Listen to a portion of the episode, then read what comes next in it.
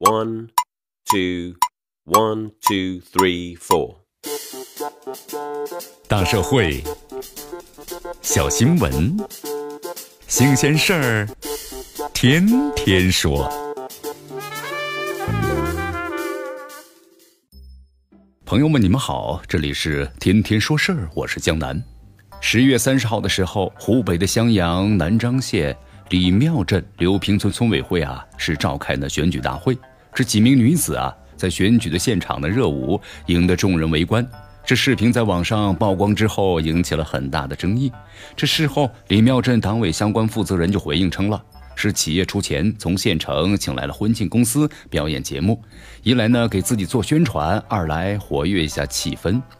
从现场的视频中可以看到，一名女子呀，嘴咬舌头，这呢凶缠蛇身，双手不停地挥舞；而在另一段的舞蹈当中，三名身穿那暴露服装的女子跳着印度肚皮舞。如果不是舞台的背景板上写着“刘平村第十届村民委员会选举大会”的字样，你很难想到啊，这是村委会的选举现场。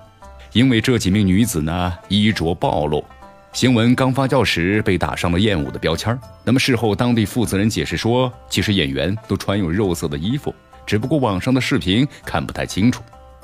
不过呢，如其所言，这个行为确实不对呀。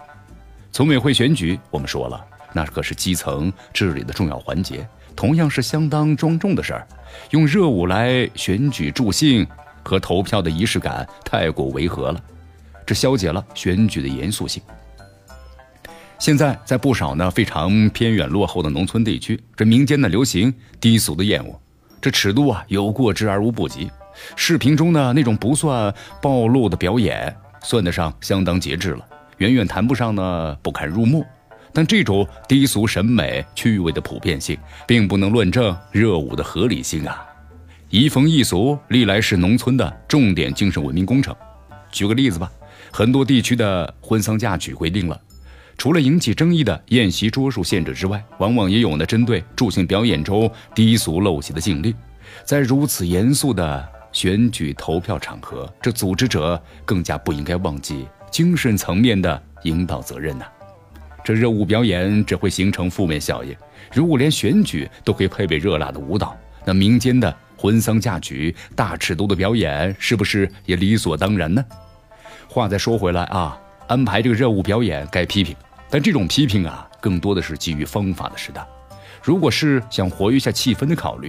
那至少说明站在村民的审美角度考虑，想着去讨好村民，才会选择呢民间习惯的助兴方式。所以说才会选择呀民间习惯的助兴的方式。所以比起村委会选举现场跳热舞，更加值得警惕的是把选举当作走过场了，真正无视的是村民真实的意愿和诉求的场景。这村委会选举啊，被裙带和血缘关系干扰而失去了公平、公开和公正性的案例不胜枚举。这家族势力把持下的一些村镇手握的拆迁大权，一些村干部的贪腐数额常常创下纪录啊。这村委会选举象征的基层自治，其目标呢，咱们说的直白点，就是要让村民能够庄严地兑现手中的投票选举权，实现了自己基层自治的主人翁的角色。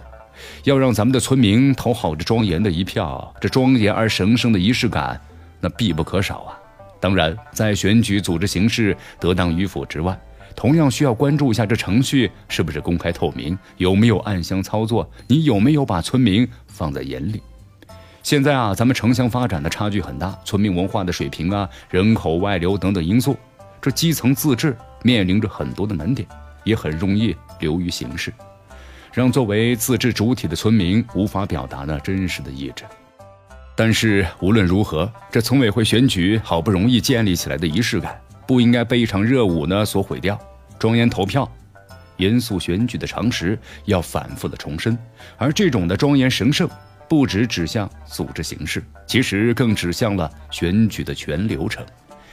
这里是天天说事儿，我是江南，咱们明天见。